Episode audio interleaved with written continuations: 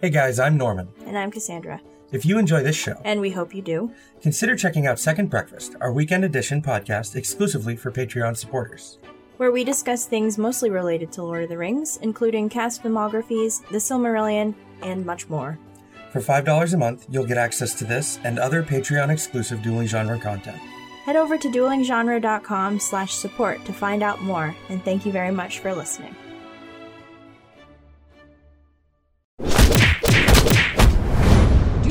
Genre.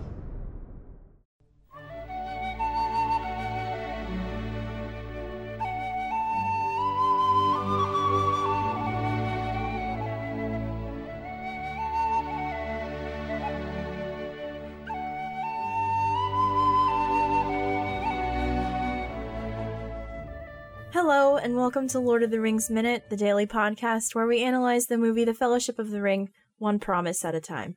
I'm Cassandra Fredrickson, I'm Norman Mitchell. and joining us again today we have Andrew and Kestra Dorowski from the Disney Minute podcast or Disney Animation Minute Essentials. Hello. Yes. We're glad to be back. Yeah, we are glad. Andrew's already getting teary eyed. You said, you said the word promise. You said one promise at a time, and it started getting to me already. So today we'll be talking about minute 198, which starts with Sam completely going into the boat and ends with Aragorn donning Boromir's uh, bracers, or what are they called? Gauntlets. No, those are bracers. They're not gauntlets. They call them gauntlets in the commentary, so I got confused. But gauntlets are like a glove. yeah. Yeah. Okay, so bracers. Learned learned that from The Legend of Zelda. uh, lots of lots of emotions in this minute. Lots Mhm. of feels for for multiple characters. Yes. This, this finally, might be uh, the most emotional minute of of the movie that you could piece together. Like the content of this minute. I don't, watch. I don't know. Watching Boromir die for two and a half weeks was pretty rough. But now you have to watch his burial. yeah, So his speak. funeral. I. I mean, I think after watching it minute by minute, I'm just glad that he's finally at rest at this Yeah. point because it's just like, Has Okay, it been now like like a month that he's been tormented, yeah, just like two like straight weeks, just emotionally like him. and then physically? yeah, Yeah. Because we, we see him like at his lowest point and then at his highest point and then he's gone. yeah. Hmm. It was a rough time. Rough. I'm glad he gets a uh-huh. nice send off. I know. We we don't love- really get anything like that on our podcast. I love his um like quasi Viking funeral. Yeah. Yeah. I did. So you mention it, and there's a thing about it that I there's a there's a visual from the book that goes along with it that's not in the movie that I always wanted, which in the book they pile this little barge high with the weapons and shields of the Uruk-hai he killed Oh, dude. and send them off with him. I- That's in what I was just thinking about. That was such And- like that's one of the few things that's way way better in the book. And that visual isn't part of this shot, and it has always made me a little sad because I always wanted to see him carried off into the afterlife on the weapons of his slain enemies. And I mean, like he did a good job in, it, just before his death. Like he took out a lot of guys. Mhm.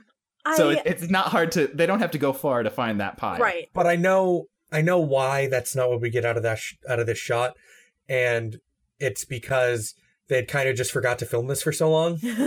Oh, oh no! like that's how it sounds to me when Barry Osborne tells the story of this shot is that like Peter Jackson had just been so busy with so many other things but this had already been storyboarded and then while the film was already in the process of being scored Peter was like Barry I need that shot so they built a silicone dummy of Sean Bean because he wasn't available to film it in 4 days and did this shot with it Wow. Wow, that's crazy. But I wish they had been able to like go to the the supply area and pick up some of the helmets and swords and stuff. like maybe that was never a part of like what Peter Jackson had storyboarded for Mhm. it, but to me it's such an iconic visual from the book. I I I like would- it in theory.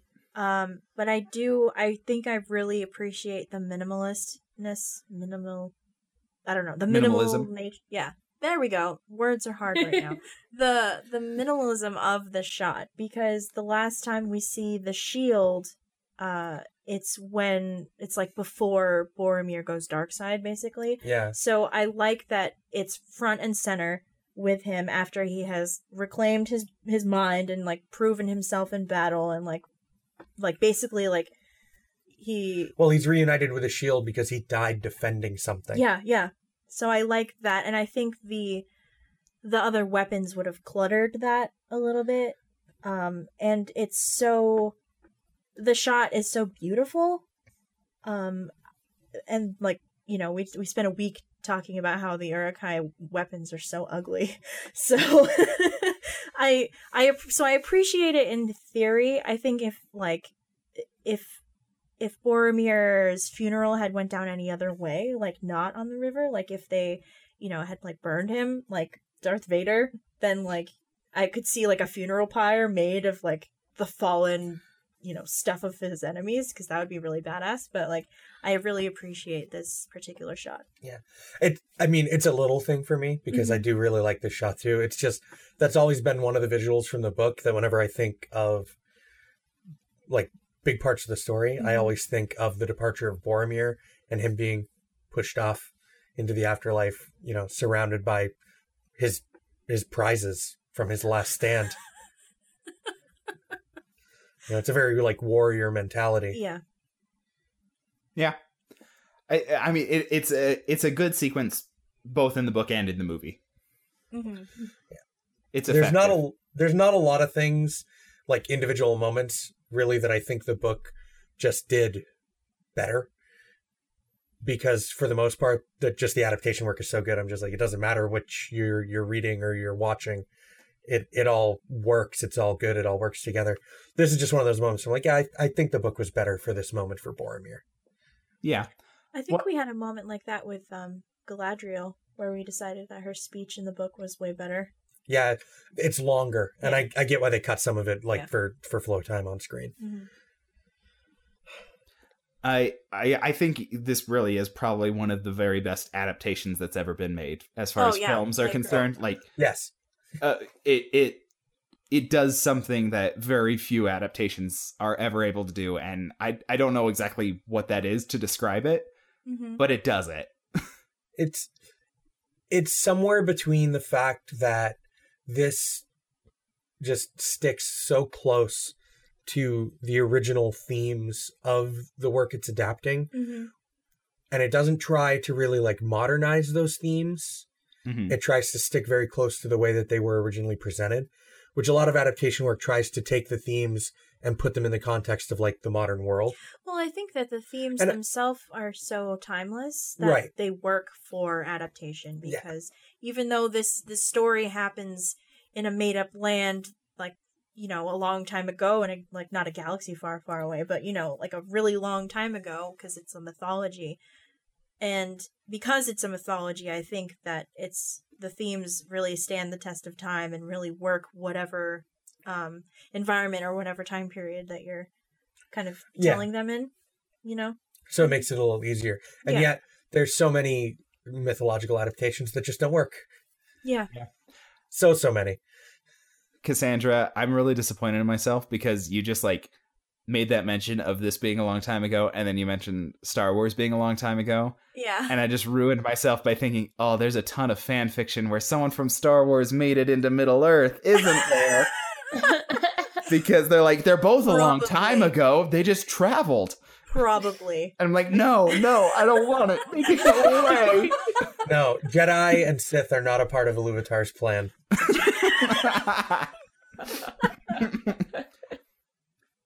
But yeah, They're I, like my brain really part of the great disappointed music. me. you're welcome Yeah. That's okay. You you I, just uh, put them close enough for my brain to say, "Hey, no." Wait a second. Wait a second. Bad bad idea. Wrong road. hit the brakes hit the brakes Good idea, bad idea. oh Um, that's really funny That is really funny. but I, I think I think you you are right about the the way it can be an adaptation. Like there's something so fundamental about the themes of the story that they can remain very true to it, even if things aren't exactly the same. The feeling is so well captured in the films, Yeah. um, and conveyed. and and they took such special care with the changes that they do make that it just feels natural and not counter to what was going on in in the book Yeah. Moments are more often than not a moment is expanded rather than created Yeah. And I think it's different from from other adaptations you get with like superheroes or uh, Harry Potter or or you know so many things that get adapted Uh, Sherlock Holmes even um, where they just said we really really really care about doing this right and if we Mhm. have to make a decision it's never going to be persuaded by not caring enough Right. um, it's it's never like a financial decision. It's like we like except for what the the Palantir, they can't like, yeah. they can't do it. Like we can't Sorry, do it. You can't you can't get this one. We cannot um, physically make this happen. But but yes you can know, no when they make changes, it's just done with all this care, whether it's a positive or a negative. If they have to add something or take something away, they are being very conscientious and conscious and careful about it um, Mhm. in a way that most things in Hollywood, like there's going to be someone that kind of breaks your spirit from letting you do that. And Mhm. so this is a really special kind of adaptation where most of the other time, you you know, with Harry Potter and stuff, they're like, okay, it's a different director. So you like, they just emotionally, they can't have the same sort of established caring that Peter Jackson gets to do all of these. Right. Right. And it it makes it seem like adaptation is not the right word for it cuz knowing that so many other films that are adapted from from comic books or Mhm. or novels or anything they they change so much and they make it an Yeah, adaptation Yeah. Whereas, Whereas this, this- is like, I want to say maybe like translation would be a better term for it. right yeah Uh, think I like translation from one medium into another. I like instead that. of an adaptation. It's like we're taking what we can and we're making it work in films. Like, no, we're taking the meaning of this and we're putting it into this medium. yeah adaptation makes it seem like they are changing things on purpose and like they Mhm. have to change things and and Whereas Whereas it- this- this is like, uh, here's one art form, here's another. It, it's like if you painted a sculpture, but you wanted to convey what that sculpture meant. exactly Um, Well, I and so think it's a different, it's I a think different that- thing. At its core like adaptation is that um like essentially like you are you are transferring one work of art to another medium of that work like you know um and i think a lot of like we were talking about earlier like the reason that a lot of other adaptations seem to not get it 100% right is i feel like there isn't the passion behind it and i i feel like peter jackson and Fran and um, Philippa Boyens, they do so much research and they put so much of themselves that they really like capture the spirit of the work, um, as opposed to just retelling the story. hmm And it's it's a special occasion where you get the people with that kind of passion and the ability to do that research, and also the ability to execute the good filmmaking that is in Mhm. play here. Yeah, it's like everyone in the right place at the right time. Yeah. Yeah, all it's these actors who either started off as fans or became fans when mm-hmm. they were cast and everyone just poured so much into this movie I feel kind of bad comparing. Like, I mean, my I, my go to is the Harry Potter movies because I'm really familiar with those, but just everyone was in the right place. Like, this was really just a work of of like it was heart. serendipity Yeah. it was serendipity like you you can't recreate this. I mean, he tried with The Hobbit, but you just you you can't. but i mean he didn't even get to start he didn't even get to work on the hobbit from start to finish right. not There's- really there there's just things that are special and this this movie is a good example of like this is something special and Mhm. it it's not to take away from anything else but like there are things that are really really special and Yeah. that make a big difference and i think um uh, these books and also these films are special in a way that it's really difficult to replicate or capture or Mhm. even um, try to imitate with Yeah. with anything else. You just you do your best, you work really hard, but you have to get lucky to get this kind of special. Yeah. Yeah. It reminds me a lot of um A New Hope in that sense, like the first Star Wars Yeah. movie. I was thinking about that some too. It like it gets this weird sort of specialness to it, hmm and you you can't you can't make that happen again. Yeah, you can't Yeah. force it. Yeah, you can't you can't manufacture it. Yeah, It just it just happens. But if you get lucky and it's happening, take advantage of it because Yeah. you might never see it again. absolutely. Yeah, George Lucas got incredibly lucky to make Mhm. that first Star Wars movie when he did, how he did, hmm and, it's Peter the- Jackson the- got just as lucky to have this project like take off. Yeah. Yeah. And these are the sort of lucky serendipity things that are are good for everyone. Like it is, it is a boon to everyone that Star Wars and these Lord of the Rings films and the Lord of the Rings books exist. Like like so many uh, thousands or probably millions of people benefit from this sort of special thing happening Mhm. and it being a, a mass media art form Yeah, absolutely. that a lot of people can consume. and each film and and a novel they they have something that someone can relate to even if it's just Yeah. one small thing that that like sparks this interest in it they there's there's always something for someone yeah. Yeah. And I like I like these movies because of that. Like I like how accessible they make this this story because it's it really is a beautiful story and I think that, you know, everyone should watch Lord of the Rings, but I'm like very biased. But I Everyone should also listen to our podcast. I didn't not say that, but I because we talked to a lot of people um, over the course of recording this that either just have started to read the book or just haven't read the book, and I understand that because the book is is it's I don't know it's it's hard work.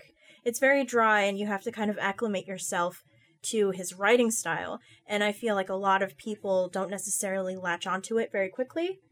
And I like how uh, they do such a good job of making the the story and the themes and everything accessible for the average moviegoer. And I Yeah. feel like that's a lot of the success of this movie. Yeah. I think a, I think a lot of people I think a lot of people also even if they're somewhat aware of it kind of make the mistake of trying to read Lord of the Rings so close to or like right after they read The Hobbit Mm.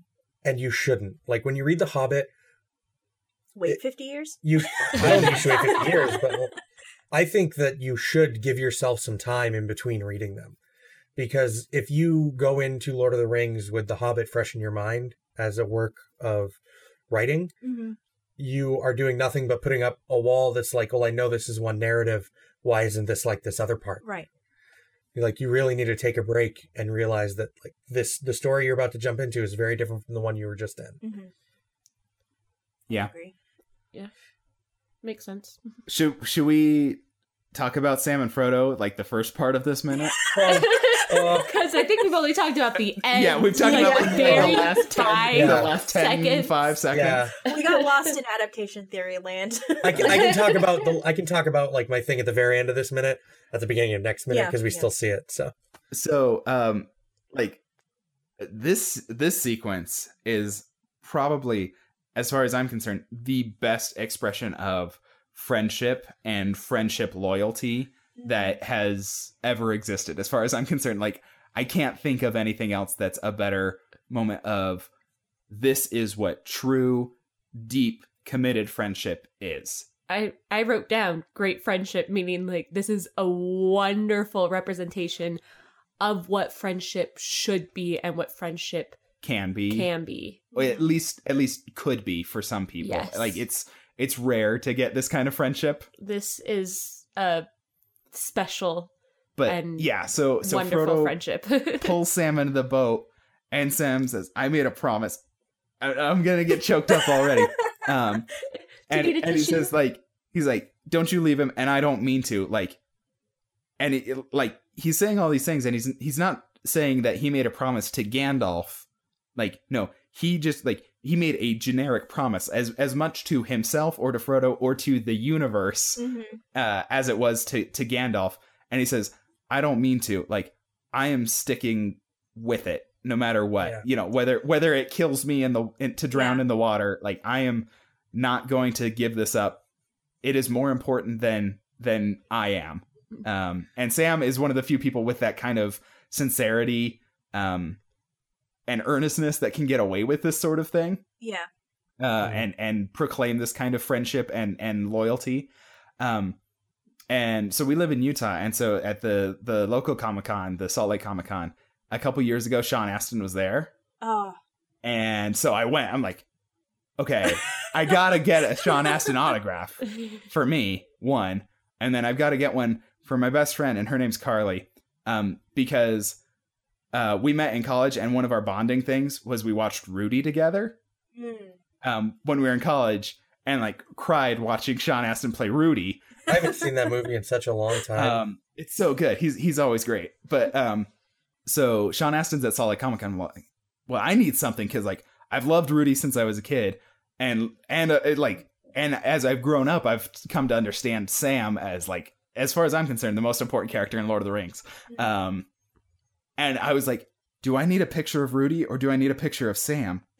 I know I'm getting Carly one of, of Rudy. What am I getting? And I had like this great debate while I was driving up and everything. I was like, I don't know what I'm gonna get. I'm gonna have to decide at the table.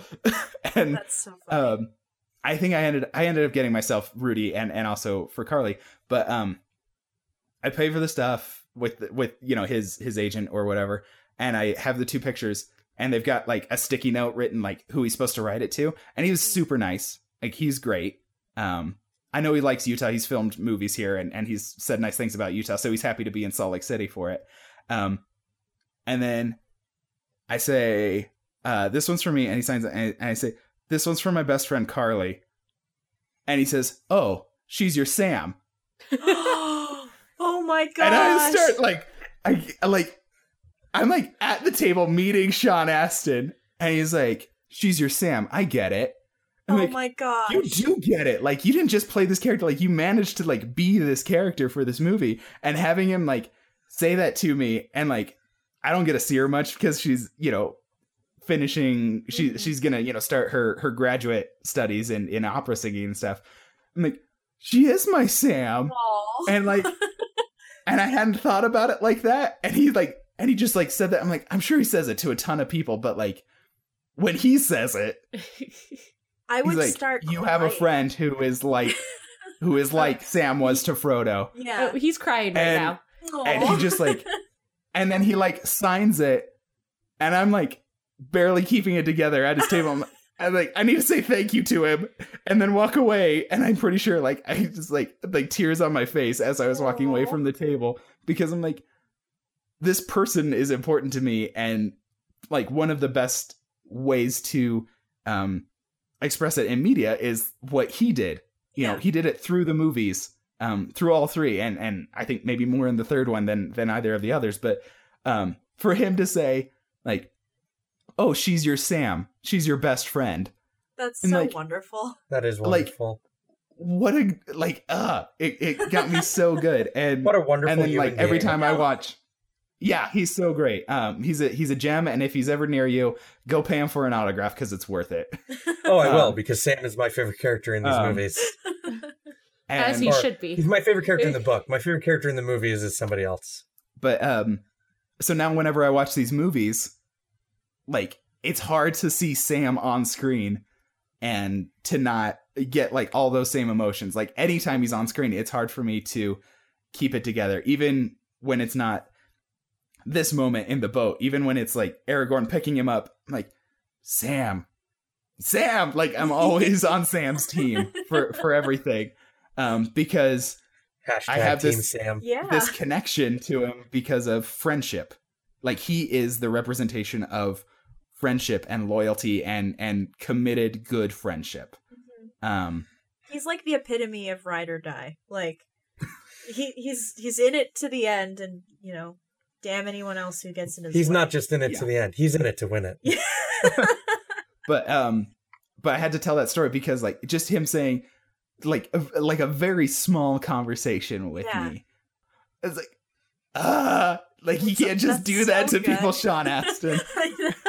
like the emotions you're you're putting forth you can't just like do that casually to everyone at your table um well, he's probably had to like bury those emotions deep inside himself. I know. I, I bet he's ended up crying because people have told him stories about how Sam helped him, helped them through something. and And, probably also portraying Sam Like there Mhm. were probably moments when it was hard for him as well. Yeah. So he probably Um, had to like kind of get himself together and then be like, "Oh, I could But- show this to everybody who I need to." but he was so great and made me appreciate my best friend who I appreciated um, even more because of what he said and um, and it's just like it makes all of the Sam content really impactful to me. Mhm. It's just pure friendship Yeah. and and I I see Sam as like the embodiment of that.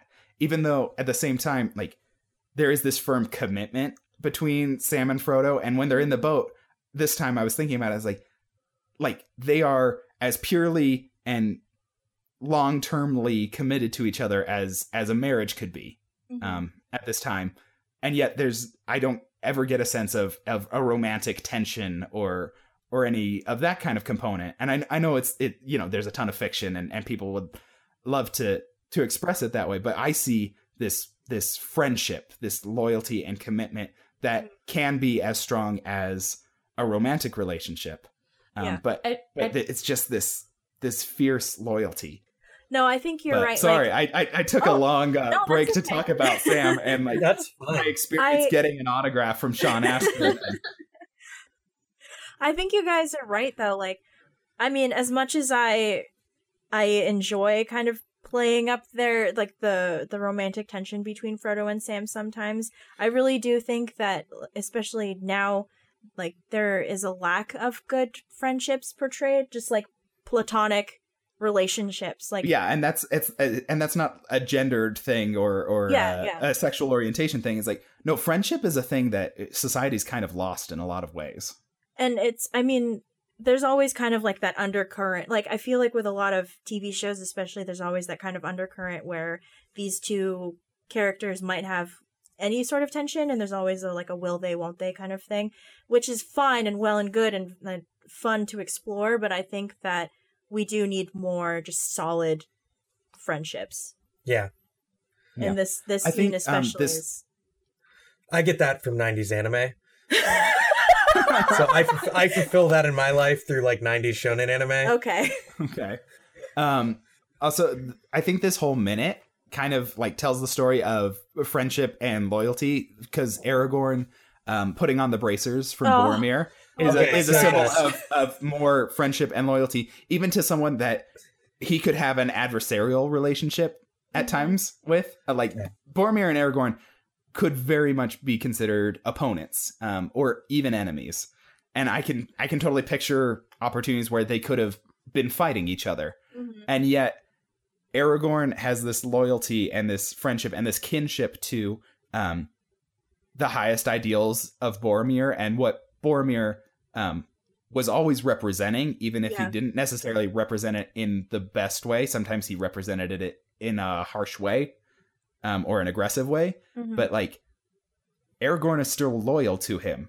And I think that's a great friendship as well. Like this whole minute is just like loyalty and friendship, loyalty and friendship. And you you mention it, and that's the thing I was I was gonna like be like, Okay, oh, we already we'll- talked we'll so much. it, we'll save it we'll save it We'll talk about that tomorrow Okay. because the, the Uh. bracer thing is something that like I really really like. Mhm. So, but, But I, I- do have I- some notes about the first part of this minute. okay Okay. Uh, the first which is the first of which for me is to me this is the iconic Sam and Frodo moment, not the I can't carry it for you moment at the end of the trilogy. Ooh, really? For me, this is the iconic Sam and Frodo moment. Oh. And it, it has been since I first had seen all three of these movies. And the reason is because in that moment, there's so much more on their shoulders, Literally. literally and figuratively, like in that moment, that that to me feels less purely motivated than this moment here. I can see that. And I also feel like um when they're when they're on the mountain, I mean Sam is literally and figuratively carrying all the weight there, whereas this one is the two of them together um doing And- this. Like like Frodo had to pull Sam out of the water and then like they're having a mutual exchange, whereas Yeah. on the, on the mountain Sam is it's it's one sided. But in Because the boat, Sam's this like, is still Frodo. Yeah. Yeah. By the time that moment happens on Mount Doom, it's Frodo's not really missing. He's he's a shell. He's Yeah. not who he really is. And here, when he pulls Sam out of the water, he's still really Frodo, and Sam is Sam, and they haven't. And to me, that just makes this the purest moment of their relationship. I'm, my eyes are watering right now too because I love Sam and Frodo so much, and I love Sam from the book so much, and there's so much Sam stuff in the book that's just not translated to the screen the way that I wanted it. But it still works so well for me, and this moment is so powerful, and it's slightly I one of the things I really love about this moment, and uh, I I think it's Philippa in the commentary says that she kind of wishes that she hadn't made them different, lo- different lines. Oh, I like that they're different. but I love that they're different lines because what you were saying uh, before you started your story about meeting Sean Astin about this feeling like a promise not to Gandalf but to everyone, I think is underscored by the fact that it's a different yeah, he line. changes it. because Well- he doesn't say "Don't you lose him," Samwise Gamgee. He says, Don't you leave him, Huh. which is which is different. I different. never like- realized that. because "Don't you lose him" is Sam keeping up with Frodo. Yeah. "Don't you leave him" Uh-huh. is Sam being beside Frodo. Ah, And it, well, and in a way that the one that's in danger of losing Frodo is Frodo and not Yeah. Sam. Like Frodo's going to lose himself, and Sam's his way back, his his little lighthouse to keep him coming back. Yeah. So, and that's why this moment to me is the iconic Sam and Frodo moment, and not I'm the sold. moment on Mount Doom. I'm sold. I- this is a better moment than Mount Doom. I'm I'm 100 percent behind you. Yeah. I, I, I hadn't really that's- thought about it, but Well, Yeah. I have I'm on I, board. I have uh, something I was gonna say for for the last minute, but I'm gonna save it since we're going okay. okay. on. But like it, it could definitely tie into any moment of throughout this week, but this moment especially. I do have one more little note about this. Okay. The boat scene It's with Sam and by Frodo Fran. was directed by Fran. Yeah. So Fran Walsh directed this, and she did a great job. Yeah. I love that the most iconic Sam moment, I guess, for you guys at least, is directed by a woman. I mean, like, I'm coming off my Wonder Woman high. I don't know if I'm ever going to come off my Wonder Woman high, but, like, this, You It's shouldn't. just- that movie was amazing. oh, this just feels so earnest and earned and just so, I don't, like, good with, like, a capital G. I, it's, ah, it's wonderful. We need more stuff directed by women. Yeah, absolutely. Yeah. If if this is what we get from it, Yeah. I want more. Seriously. Let Patty Jenkins direct Superman. That's the wrong show. I don't care. Wrong show. uh but I think I think that wraps up this minute. Uh, yeah, I think so. I think this is the longest we've gone talking about someone who isn't Boromir, which is I like think you're right. I think you're right. although a, a big chunk of this episode is Boromir. yeah, that's true. Boromir's in this one, so I don't know if it counts. That's okay. I'll talk a little bit more about Boromir tomorrow. Yeah. Hey, he's he's worth talking about. And so is Sam. You're you're not going to get to talk about Boromir as much for the next two movies. Oh, You'll I get plenty of Sam. Oh we won't. We won't get to talk about Boromir at all, except like in the context of how his sacrifice I'm affected so others sad now. Like, until really sad. the third movie. Like we we're, we're not going to see Sean Bean again until movie three. Oh man. But on that depressing note, uh we are from the website duelinggenre.com. Check us out there as well as Back to the Future Minute, Harry Potter Minute, um, which have both like Back to the Future's wrapped up for good, which is really sad. Um, Harry Potter Minute's wrapped up, Sorcerer's Stone, they'll be back soon. Uh, Ferris Bueller's Minute Off is starting soon with Gary and Victoria. They're doing that in the hiatus, which is going to be awesome um, Spider Man Minute, Toy Story Minute, lots of stuff going on. Check those out, as well as Disney Animation Minute Essentials, our friends over there. Yes, check us out. yes. Um, and special thanks to our Patreon associate producers, Leaper182 and Ed Foster. I hope everyone has a good Wednesday and you haven't cried like we have. You probably did, it's fine. and we'll see you tomorrow for uh, Bracer Talk. Brace yourselves. Bye.